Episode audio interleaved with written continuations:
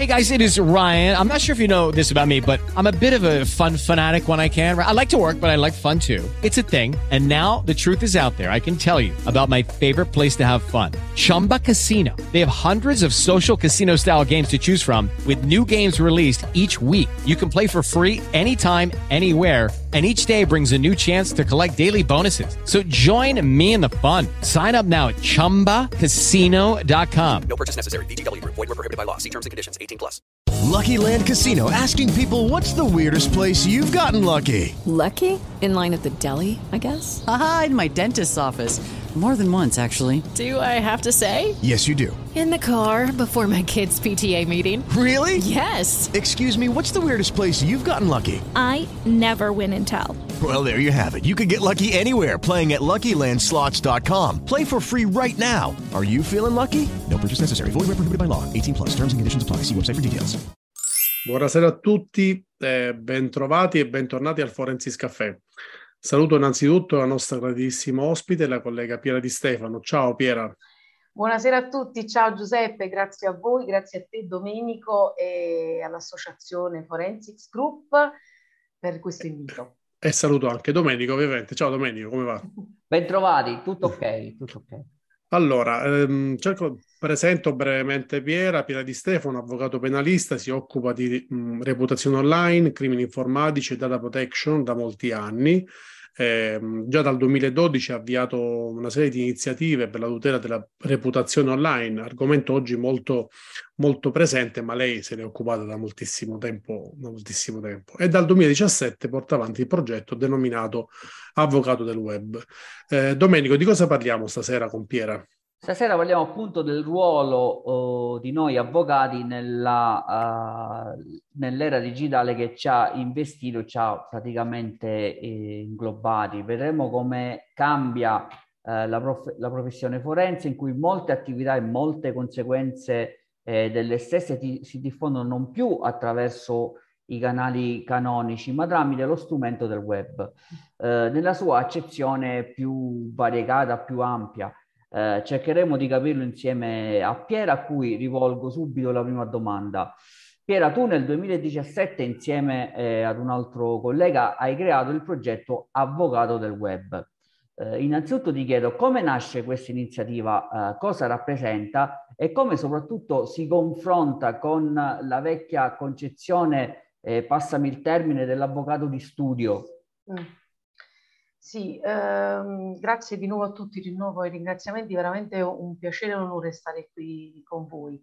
Allora, ehm, diciamo che è un percorso che inizia da lontano, però lo voglio sintetizzare perché per arrivare subito al cuore della tua domanda. Eh, una riflessione che ho iniziato a fare e condividere col mio socio, Michele, insomma, all'incirca dodici anni fa. E fu il mio dominus proprio a instillarmi questa idea, cioè l'idea di incominciare un po' a eh, seguire il diritto eh, sul web, su internet, quindi ad avvicinarmi alle nuove tecnologie. Um, nel duemiladiciassette poi ho dato nome a questo progetto che però maturava già da anni e l'ho presentato a Milano alla sede di, della Confcommercio. Ed è un progetto eh, che fondamentalmente vuole eh, basarsi su una rete. Eh, noi abbiamo dato un nome, un marchio a questo progetto, però la, il nostro obiettivo è quello di, far, di creare una rete di, sempre di più, eh, rafforzarla con diverse competenze, cioè con altri avvocati. Eh, noi personalmente ci occupiamo, come aveva già detto Giuseppe, di crimini informatici, oblio e data protection, ma con noi collaborano altre professionalità che sono, riguardano anche informatica forense, ma anche altri colleghi e colleghe che sono verticalizzati, per esempio penso all'intelligenza artificiale come la collega Gemo eh, o ancora eh, a tutta la, la questione del diritto dei consumatori dei servizi digitali con Alessandro Perini. Siamo veramente in tanti. È un progetto che io voglio rafforzare, incrementare per poi trasformare chissà in qualcosa di, diciamo, di, di più strutturato, ecco, possiamo dire così, però l'idea che è quella di far capire che l'avvocato del web in senso lato è l'avvocato che si occupa di tutte le problematiche che gli utenti possono incontrare nell'uso di internet, ma più in generale delle nuove tecnologie. Quindi un avvocato eh, che è, rimane ancorato alle sue origini, quindi nel rispetto della deontologia, di quella che è la sua vocazione originaria, ma che svolge il proprio ruolo sociale avvicinandosi sempre di più a queste dinamiche, anche perché l'avvocato stesso che vive ormai, lavora con gli strumenti digitali. Ecco. Eh, Piera, eh, allora quando ci spostiamo nel web, ammesso che ci spostiamo nel web, eh, idealmente o fisicamente, come cambia il ruolo del professionista legale? Ma io ritengo che mh, nell'era digitale ci sia, ci sia eh, la, la grande scommessa, che secondo me è già in parte vinta, è il cambiamento di, proprio di approccio mentale alla professione, non della professione in sé, ma di come l'avvocato vede la propria professione e la svolge. Quindi sicuramente c'è una, un cambiamento in termini di competenze, che ben devono essere acquisite, nella gestione del lavoro, per cui il lavoro, il, l'avvocato adesso deve lavorare necessariamente in un team multidisciplinare per affrontare determinate questioni, e, e poi anche un cambiamento dal punto di vista di come l'avvocato si posiziona nel mercato. Quindi l'avvocato che vuole essere presente in questo mercato, farne parte attiva, deve necessariamente conoscere le dinamiche del web, anche nel comunicare la propria autorevolezza, i propri contenuti, e, e quindi è una, un'evoluzione continua da questo punto di vista. Ma io penso che la caratteristica principale sia proprio la multidisciplinarietà adesso, su cui l'avvocato deve necessariamente confrontarsi. Ovviamente multidisciplinarietà eh, supportata, come hai detto tu, giustamente da un team multidisciplinare. Certo. Ecco Piera, continuando con, con i cambiamenti, abbiamo visto, abbiamo accennato al cambiamento che investe l'avvocato sul web, però passando dalla parte del consumatore, eh, com'è oggi il suo rapporto con il professionista legale? Cioè, il cliente, il nostro cliente oggi, eh, possiamo dire eh, praticamente risucchiato dal web e nel web, ha nuovi problemi, nuove necessità, oppure c'è semplicemente una Eh, modifica solo nel rapporto con noi? Allora Domenico, sicuramente c'è, parto dall'ultima, dall'ultimo concetto che hai espresso, cioè il mutamento della gestione del rapporto col cliente, nel senso che il cliente molto spesso comunica ormai col, con l'avvocato via WhatsApp. Quindi è proprio, diciamo, l'utilizzo di queste di, di, di strumenti digitali, anche quelli insomma più smart, come può essere l'app di messaggistica istantanea, penso WhatsApp, proprio in questo c'è il, il nuovo approccio tra clienti e avvocati. Molto spesso i clienti eh, trasmettono documenti anche sensibili agli avvocati su WhatsApp, e quindi l'avvocato si deve fare carico appunto di sensibilizzare il cliente eh, su questi aspetti, proprio perché il l'utente, quindi il cliente, ehm, ormai ritiene che tutto sia, il cliente medio per carità, ritiene che la maggior parte del sapere, no, delle informazioni e delle corrette informazioni si trova sul web. E, e questo che cosa comporta? Che quando si rivolge a un avvocato eh, incom- incomincia a mh, immaginare che l'avvocato possa erogare, diciamo, la consulenza, una consulenza altrettanto smart, no? Vabbè, che sarà mai una consulenza legale, no? Questa è ormai l'idea che si sta facendo l'utente, eh, ma soprattutto eh, l- l- crede di poter appunto eh, trasferire al- all'avvocato la soluzione, cioè crede di poterla impostare su un confronto, un confronto alla pari, che diciamo da un certo punto di vista è anche corretto, però molto spesso l'avvocato si ritrova a dover smentire ciò che l'utente va a leggere sul web. Eh, questo sicuramente è, un, è una problematicità che parecchi colleghi e colleghe credo stiano affrontando. Eh, e poi dal punto di vista appunto della gestione, diciamo, del rapporto sempre col cliente, sicuramente dal, dal punto di vista invece non della patologia, ma proprio dal punto di vista sostanziale, dal punto di vista positivo, no, del rapporto, c'è la, la possibilità di accelerare, no, alcuni aspetti burocratici della gestione del rapporto attraverso canali sicuri, attraverso ovviamente gli strumenti più sicuri dal punto di vista della sicurezza informatica, ma questo consente all'avvocato di essere molto più rapido eh, nel, nel, diciamo, nel seguire appunto il cliente che ha quella problematica, e il cliente automa- al, al, dal, dal suo canto si sente più seguito proprio perché c'è una, ehm, abbre- come possiamo dire, un dimezzamento dei tempi burocratici che vi erano prima. Um, dal punto di vista poi delle problematiche, ormai voi mi insegnate, ci sono nuovi diritti, no? Come il diritto alla disconnessione, il diritto alla monetizzazione dei dati, cioè diritti che non c'erano eh, prima dell'avvento delle nuove tecnologie. E poi ci sono diritti invece antichi, se così possiamo dire, diritti preesistenti che si stanno eh, manifestando nella loro pro- problematicità sotto aspetti diversi, come può essere appunto quello che accennavate voi all'inizio, che è la tutela della reputazione, che c'è sempre stata, gli strumenti ci sono sempre stati anche prima dell'avvento delle nuove tecnologie, ma adesso è diventato appunto diritto alla reputazione digitale. Io credo che è proprio il diritto all'identità digitale, che è il diritto nuovo, se possi- così possiamo dire per definizione, che l'avvocato è chiamato molto spesso, molto frequentemente a difendere. Penso ai casi di furti di identità digitale, eh, in cui appunto è in ballo eh, proprio l'identità stessa del soggetto, e poi a tutto il tema della reputazione, della lesione della reputazione, nel momento in cui si attribuiscono anche foto, no? Cioè il, veramente secondo me il tema dell'identità digitale da questo punto di vista è cruciale per l'avvocato. Guarda, mi veniva in mente mentre tu ra- raccontavi all'inizio che del cliente che si approccia tramite WhatsApp. L'altro giorno si, par- si parlava in studio di mettere una, una, un'apposita tariffa per i vocali, per cui se ti arriva il primo, il primo vocale che ti manda il cliente sono cinquecento euro, poi chiaramente in base alla, alla lunghezza del vocale può anche aumentare questa tariffa. Credo che ci arriveremo, io la sto per studiare perché i vocali sono già di per sé, come dire, Eh, uno strumento utile, ma talvolta in... pericolosi, pericolosissimi. Immagina il cliente che ti manda un vocale di tre minuti per spiegarti il caso, a quel punto veramente da... vabbè, to, to, eh, non divaghiamo. Ehm, approfitto, continuo nel solco, diciamo, di quello che sai, che tu hai detto e eh, eh, che stavi dicendo adesso. Puoi con- farci qualche esempio tratto dalla tua esperienza?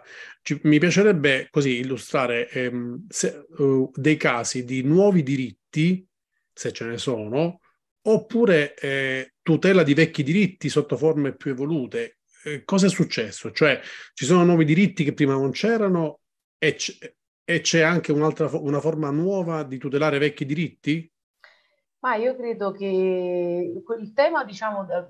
nella mia esperienza che sto affrontando, una, insomma, la stragrande maggioranza dei casi riguarda i profili social, cioè tutto quello che è legato al profilo social di una persona fisica. Eh, si va appunto dal furto d'identità eh, alla decisione di chiudere questo, un account, per esempio, di non riuscirci, eh, oppure alla, al tentativo Eh, molto spesso, che non si può ritenere soddisfacente se fatto esclusivamente dall'utente, di rimuovere determinati contenuti eh, dal web. Io, quella è, diciamo, la casistica che più mi sta, mh, di cui mi, mi occupo io personalmente, forse per la mia appunto vocazione penalistica. Eh, sicuramente eh, questo aspetto sta diventando un aspetto fondamentale perché crea frustrazione. Ecco, per esempio, il caso di, di un video che viene registrato, no, senza il consenso della persona eh, ripresa, e che viene appunto diffuso tramite, io ma, dico proprio, cito proprio TikTok, mm. e, e condiviso più volte, e la persona magari che viene ripresa eh, ha una lesione dell'immagine perché viene denigrata, magari anche un professionista, nello svolgimento della proprio, proprio, del proprio ufficio. Sono casi che, mi, che appunto di cui mi sono occupata, e lì appunto diventa difficile intervenire perché devi interfacciare con eh, ovviamente il titolare dello spazio web. In questo caso sappiamo bene che sono appunto queste società, mega società, le multinazionali, chiamano big tech e quant'altro, quindi l'avvocato si trova dall'altra parte questi giganti. E in particolar modo io volevo citare proprio Google, perché Google è in particolare l'interlocutore per eccellenza nei casi di tutela dell'oblio, comunque tutela della reputazione, cioè il momento in cui noi interveniamo per chiedere che dal nostro nome venga dissociato un determinato contenuto che Google appunto indicizza e associa a noi. Ecco, quello per esempio è una, una tematica eh, sulla quale io mi, mi trovo a scontrarmi molto spesso, anche in presenza magari di cancellazioni operate dal sito sorgente. Ed è un, veramente non è, non è facile, bisogna appunto creare anche dei precedenti. Io credo che l'avvocato su questo possa fare veramente la differenza, cioè creare dei precedenti. Per esempio, io penso al diritto alla reputazione digitale delle società, che comunque passa attraverso la reputazione dei, delle persone fisiche che ne fanno parte, eh, perché non dimentichiamoci che anche le società hanno il diritto al nome, alla reputazio, all'onore e alla reputazione, all'immagine, sono diritti costituzionalmente garantiti, che però ovviamente su, su, su internet trovano parecchi ostacoli. E, io credo che la scommessa appunto per, per lo svolgimento del proprio ruolo sociale per l'avvocato sia appunto questa di eh, non avere timore di affrontare questi, questi colossi nella, nel, nell'obiettivo appunto di tutelare i diritti dei, degli utenti. Ovviamente eh, voi insegnate adesso anche con la, con la riforma Cartabia sull'oblio, eh, c'è appunto questo scontro, cioè tra il diritto degli stati nazionali e, e quello che invece Google stabilisce attraverso le proprie regole, le proprie prassi. Secondo me lo scontro su cui eh, ci sarà molto da, da vedere, da giocarsi, sarà proprio questo, perché la riforma Cartabia, come noi sappiamo, ha previsto la possibilità per gli indagati e i soggetti imputati, assolti, che hanno, hanno appunto ricevuto, sono stati destinatari di un provvedimento di archiviazione, di ottenere in calce alla sentenza o al decreto, insomma al provvedimento di riferimento, la notazione di preclusione dell'indicizzazione del provvedimento stesso, comunque di precludere ai motori di ricerca la, la, questa associazione, no? Proprio a tutela della, della reputazione. Eh, però non è stato previsto poi che cosa può succedere se Google ci dice di no. Eh, lì sarà, sarà, secondo me, il ruolo dell'avvocato sarà decisivo per colmare questo, questo vuoto. Ecco. Ecco, Piera, hai parlato del ruolo uh, dell'avvocato, quindi con questa evoluzione web uh, che ha investito la nostra uh, professione, ora il, noi eh, in quest'era digitale eh, cosa ci dobbiamo aspettare? Avremo un ruolo Uh, più evoluto o un ruolo uh, più involuto? Io ritengo che l'era, nell'era digitale l'avvocato eh, possa scommettere sulla propria innovazione. Io non parlo di evoluzione, ma di innovazione. Cioè qualcosa che già c'è, che si evolve, si adatta ai tempi senza tradire la propria natura, senza tradire i propri principi. Quindi l'avvocato si innova nell'era digitale, e l'era digitale è una grande opportunità per l'avvocatura, una grande sfida che l'avvocatura può tranquillamente vincere, eh, come, come eh, studiando, studiando le nuove tecnologie, facendosi parte attiva eh, nella multidisciplinarietà, eh, facendo un cambio di, proprio di mindset da questo punto di vista.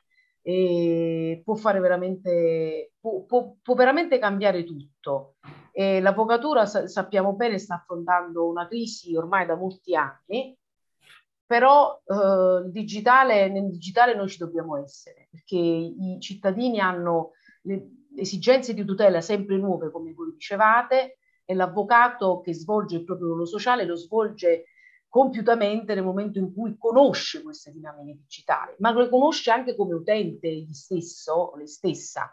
Quindi noi dobbiamo anche imparare a stare sul web, perché noi dobbiamo comunicare la nostra professionalità, dobbiamo arrivare ai cittadini e dobbiamo essere percepiti correttamente da questo punto di vista dai cittadini, e quindi io ritengo che sia una grande opportunità, che l'avvocato non può non esserci, perché tutto è regolato dal diritto e noi dobbiamo fare la nostra parte, e e sono convinta che la, la stiamo già facendo, perché poi gli avvocati e le avvocatesse che si stanno occupando di queste tematiche, come voi stessi, no, mi permetto di dire, sono tantissimi in Italia, noi siamo in tanti che ce ne stiamo occupando e ne saremo sempre di più e faremo sempre più rete, perché io credo che questo sia il futuro dell'avvocatura, diventare veramente una rete sul ter- sull'intero territorio, una rete resa ancora più, diciamo, interscambiabile, interoperabile grazie proprio a, a, a, agli strumenti digitali, no?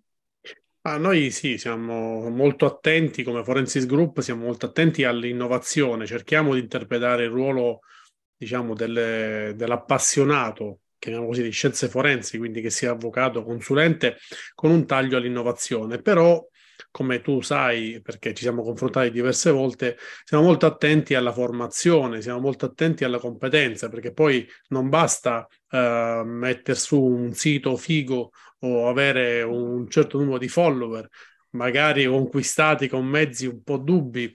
Adesso qui, quando sulle nostre chiacchierate degli ultimi giorni si parlava di, di quelle colleghe che conquistavano follower, eh, diciamo, utilizzando, insomma, magari non proprio la, la loro parte, la loro competenza, ma l'altra mettendo, competenza. mettendo in mossa alcune parti del corpo. Vabbè. Sono state anche, diciamo, però a parte questo, ecco, diciamo, quindi noi siamo molto, siamo molto attenti alla, alla, alla, al ruolo della formazione e della competenza. Quindi ti chiedo, per te che hai qualche anno in più eh, di esperienza su questa materia, ma sei giovane, eh, che consiglio ti senti di dare ai giovani colleghi che intraprendono un corso, un percorso di formazione, che oggi magari sono dei colleghi che non hanno avuto la nostra formazione, quella che noi comunque, cioè il passaggio dal, come dire, da un'era all'altra. Oggi sono avvocati che partono e credono che il processo sia, per esempio, eh, è sempre stato telematico, invece no, il processo era cartaceo,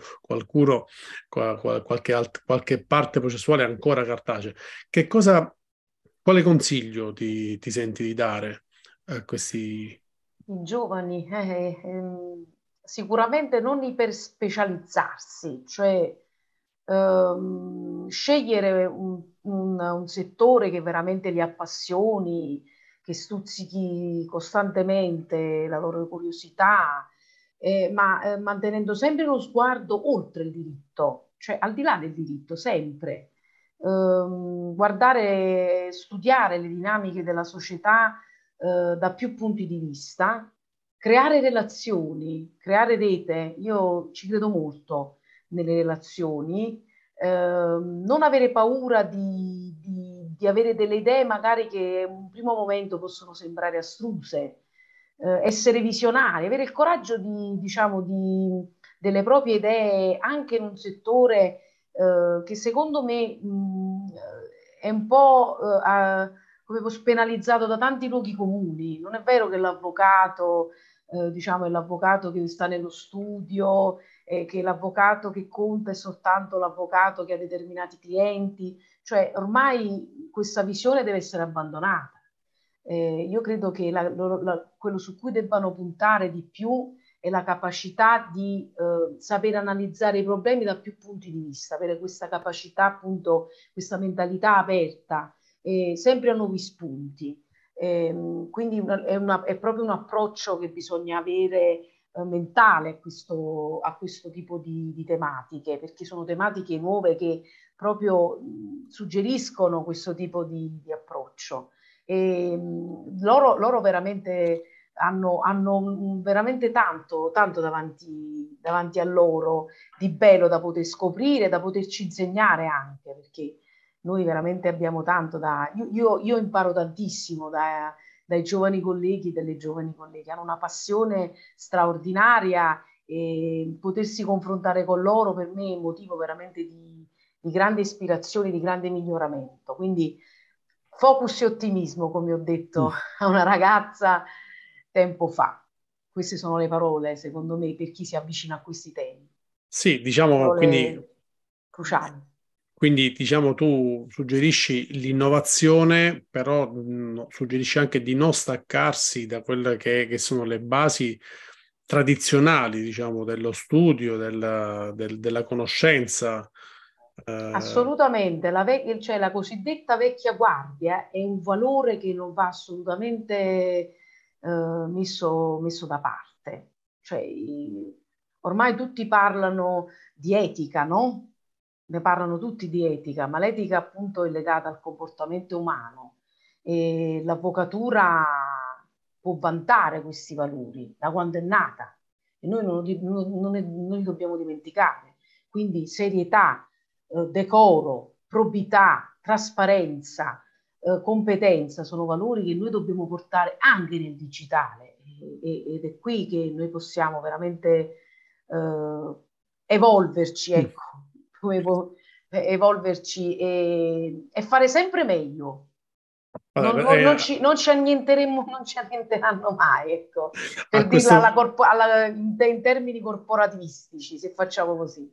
A questo proposito Daniela ci chiede, oggi il giurista non informatico è stato definito come un giurista analfabeta, lei cosa ne pensa? E poi c'è Gianluca che fa una battuta giustamente che dice è vero che ci sono avvocati che pensano che il processo penale sia sempre stato telematico, ma ce ne sono altri che pensano che sia ancora solo cartaceo, e questa è una santa verità. Tu che ne pensi su questa...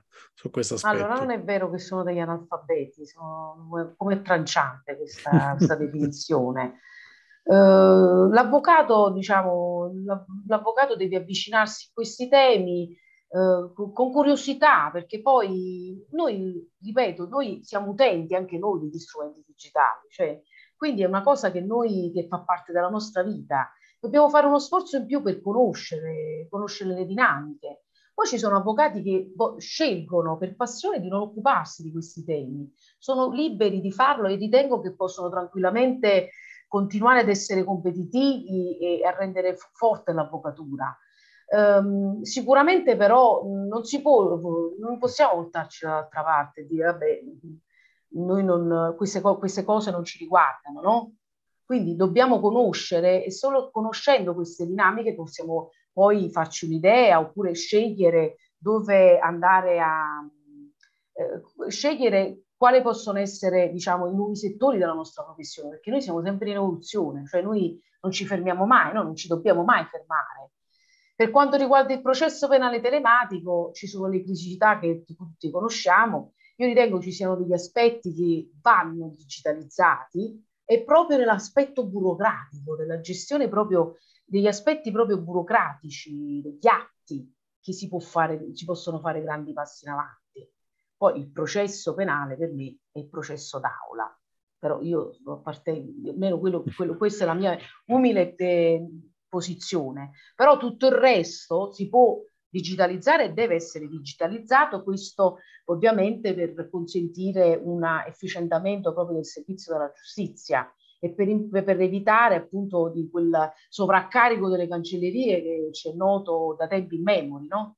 Quindi diciamo quello è un, è un tema che va affrontato da, da più punti di vista, non è un tema che puoi risolvere eh, in poco tempo. Se il processo civile telematico ci ha messo quanti anni?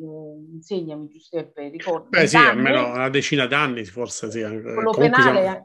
eh, penso, però si, si, può fare, si può fare veramente tanto. Ma, ma noi siamo noi che dobbiamo premere in questa direzione, senza snaturare però la vocazione del procedimento, del processo penale, quello che noi sappiamo bene. Il processo si fa in aula, guardandosi negli occhi, sì, e ascoltando, no, dal vivo tutte le eccezioni, le arringhe, le discussioni. Eh. Io penso che anche alla luce di quello che tu ci hai detto, cioè è importante capire che cosa vuol dire componente tecnologica, perché un conto è la tecnologia come strumento. Allora, lo strumento significa avere dei computer più veloci, perché fare del, delle ricerche più rapide, avere delle, la possibilità di, di, di avere strumenti che possono fare calcoli eh, molto più rapidamente, avere la possibilità di confrontare in tempo reale dati da varie parti del mondo. Questa è un'applicazione, è un uso della tecnologia. Altra cosa diversa è la tecnologia come fonte di problemi, perché oggi la tecnologia genera fonti, io, mh, genera problemi. Ne parlavo tempo addietro, appunto, eh, ti condivido questa, questa mia considerazione. Prima, molti anni fa, tu entravi in uno studio, in un'azienda, il computer era uno strumento. Davi lì, scrivevi la lettera, la stampavi. E, e... Oggi non è più uno strumento, il computer in senso lato. È il contenitore, è lui, è proprio, cioè, senza, quel, senza quello non puoi ragionare, perché è proprio la porta ai tuoi dati, alle tue informazioni, e questo è un altro genere di problemi. Poi in ultima analisi faccio questa, questa chiosa al tuo ragionamento, eh, speriamo di non essere sostituiti dai robot, uh-huh, perché insomma su questo... Noi sull'intelligenza, sulla giustizia... Do not pay, ti riferisci a Do not pay? Sulla giustizia predittiva abbiamo già fatto qualche, eh, qualche, altre, qualche altro qualche, qualche appuntamento, ci torneremo, però sicuramente la, non, non credo che sia ancora maturo il tempo, insomma, tu che ne pensi, per avere, per essere sostituiti, insomma, come... Ma io, la, non, io non, diciamo, non riesco a fare dei, dei pronostici da questo punto di vista, o, forse perché ho paura, no? Perché io mi ricordo sempre Skynet, Skynet del, di Terminator, no? Poi, mm.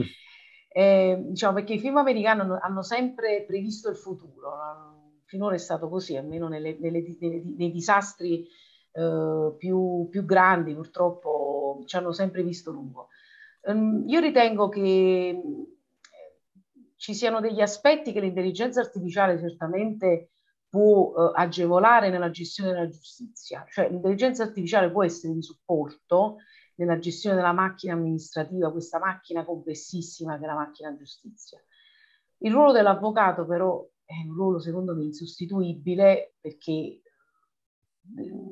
ricordiamoci che l'avvocato non è soltanto Una, un, essere che, un essere che ti eroga una consulenza asettica, che sta lì e ti, ti dice questo si può fare, questo non si può fare. Noi siamo dei confidenti, siamo dei consiglieri, e siamo, anche, siamo anche persone che sconsigliano i clienti nell'intraprendere determinate azioni, quindi in questo, in questo senso noi tuteliamo gli interessi del nostro cliente a trecentosessanta gradi, non ce lo dimentichiamo. E credo che questo poi non possa essere sostituito dall'intelligenza artificiale. Quindi mh, io ritengo che al momento l'avvocatura non debba avere questi timori, però deve studiare questo fenomeno, deve studiarlo a fondo e seguirne l'evoluzione, facendosi appunto parte, parte proprio integrante di questo fenomeno. Mm. Però la, la conoscenza del fenomeno deve essere imprescindibile, e parlo ovviamente delle, dei vertici, no? Delle nostre, di coloro che decidono, no? Per noi come categoria. E quindi da questo punto di vista ritengo che conoscere a fondo questo fenomeno ci aiuterà pure ad evitarne le distorsioni. Ecco. Però Piera, per quanto ti... riguarda l'avvocato robot... Eh... Non, non, non so voi che cosa ne pensiate. No, no, no, penso eh, che siamo, no. siamo molto eh. lontani, ma era giusto, ecco, appunto una, una, una, così, una battuta anche così... Che ci sta tutta, Giuseppe. Un po' provoca- provocatoria. Ti pongo invece, perché visto che siamo anche in chiusura, ti, questa domanda di Federico che ci chiede. Eh, noto che vi è una mancanza di strumenti legali di tutela dei diritti. Secondo voi è così? Oppure in parte manca la conoscenza da parte dei legali? Uh, quindi ci sono, secondo Federico, oh, mancherebbero degli strumenti legali per tutelare alcuni nuovi diritti, immagino, immagino che si riferisca a dei diritti nuovi che prima non c'erano. Secondo te è così, eh, Piera, o, o forse eh, basta rivolgersi all'avvocato giusto, tra virgolette, insomma, a chi conosce, a chi sa districarsi in questa nuova prospettiva? No, io ritengo che in effetti ci siano delle lacune di tutela di alcuni diritti, perché vi faccio sempre il caso del furto di identità digitale, perché è il caso per il quale io ho visto il più elevato numero di archiviazioni, perché non si riesce a identificare l'autore del furto di identità, di, di identità digitale, e questo perché c'è a monte una, un'assenza di risorse, di risorse umane ed economiche in questo tipo di indagini. Quindi ecco, anche nelle luci di truffe online, di truffe per esempio sulle criptovalute da parte degli utenti, anche qui notiamo un elevato numero di archiviazione che è dovuto proprio a questo. Quindi più che um, lacuna eh, diciamo legislativa delle tutele,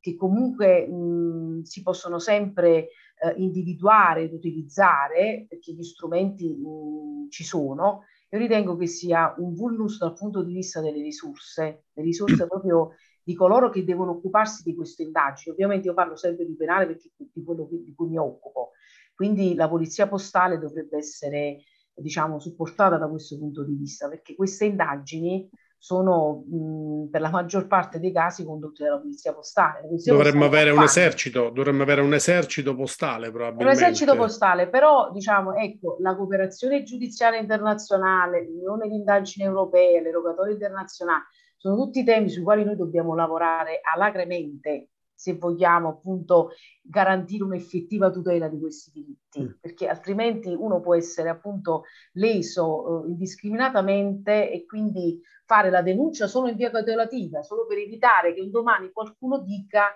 di aver subito un reato da invece dalla persona per la cui identità è stata violata, capisci? Io ritengo che il vulnus sia soprattutto da questo punto di vista. Poi mm. a livello legislativo si può fare tutto e ce lo insegnano pure i pacchetti, gli ultimi mm. pacchetti, il Digital Act e, e quant'altro, il Digital Marketing Act, tutti questi, questi pacchetti che sono stati varati dall'Unione Europea. Quindi il punto è proprio la cooperazione internazionale invece sul fronte delle indagini per i reati informatici a danno degli utenti. Mm. Bene, io direi di chiudere perché non ci sono altre domande. Tra l'altro Federico ringrazia per la tua risposta, eh, così stiamo nei tempi, eh, anche per rispetto agli impegni eh, che, che abbiamo. Domenico, che dici? Domenico saluta, ringrazia Piera, eh, saluto anche te Giuseppe, speriamo di incontrarla prossimamente anche in occasione di qualche evento fisico che abbiamo ripreso, ripreso a fare. Eh, noi ci vedremo col nostro Forensics Caffè eh, lunedì prossimo ventitré gennaio, sempre alla stessa ora, diciannove e trenta, e parleremo del Data Protection Day duemilaventitré. In questa settimana, infatti, nella prossima, eh, ricorrerà la giornata europea della protezione dei dati personali. Coglieremo l'occasione eh, per alcune riflessioni sullo stato dei lavori che hanno interessato le, eh, il settore nell'ultimo anno e sulle questioni ancora irrisolte e come si stanno comportando Uh, le istituzioni in tal senso. Ne parleremo col nostro amico Marco Trombatore. Vi saluto ancora, ciao Piera, ti ringrazio nuovamente, ciao Giuseppe. Eh, grazie a voi, grazie a Forensics Group e eh, a tutti coloro che ci hanno seguito e se vorranno ci seguiranno in differita. Grazie a voi. Grazie, grazie a te, grazie a tutti che ormai, ormai abbiamo un gruppetto che lunedì si ritrova a quest'ora sì. E quindi li salutiamo. Grazie, grazie per la fiducia. Grazie, buona serata. A voi, buona serata.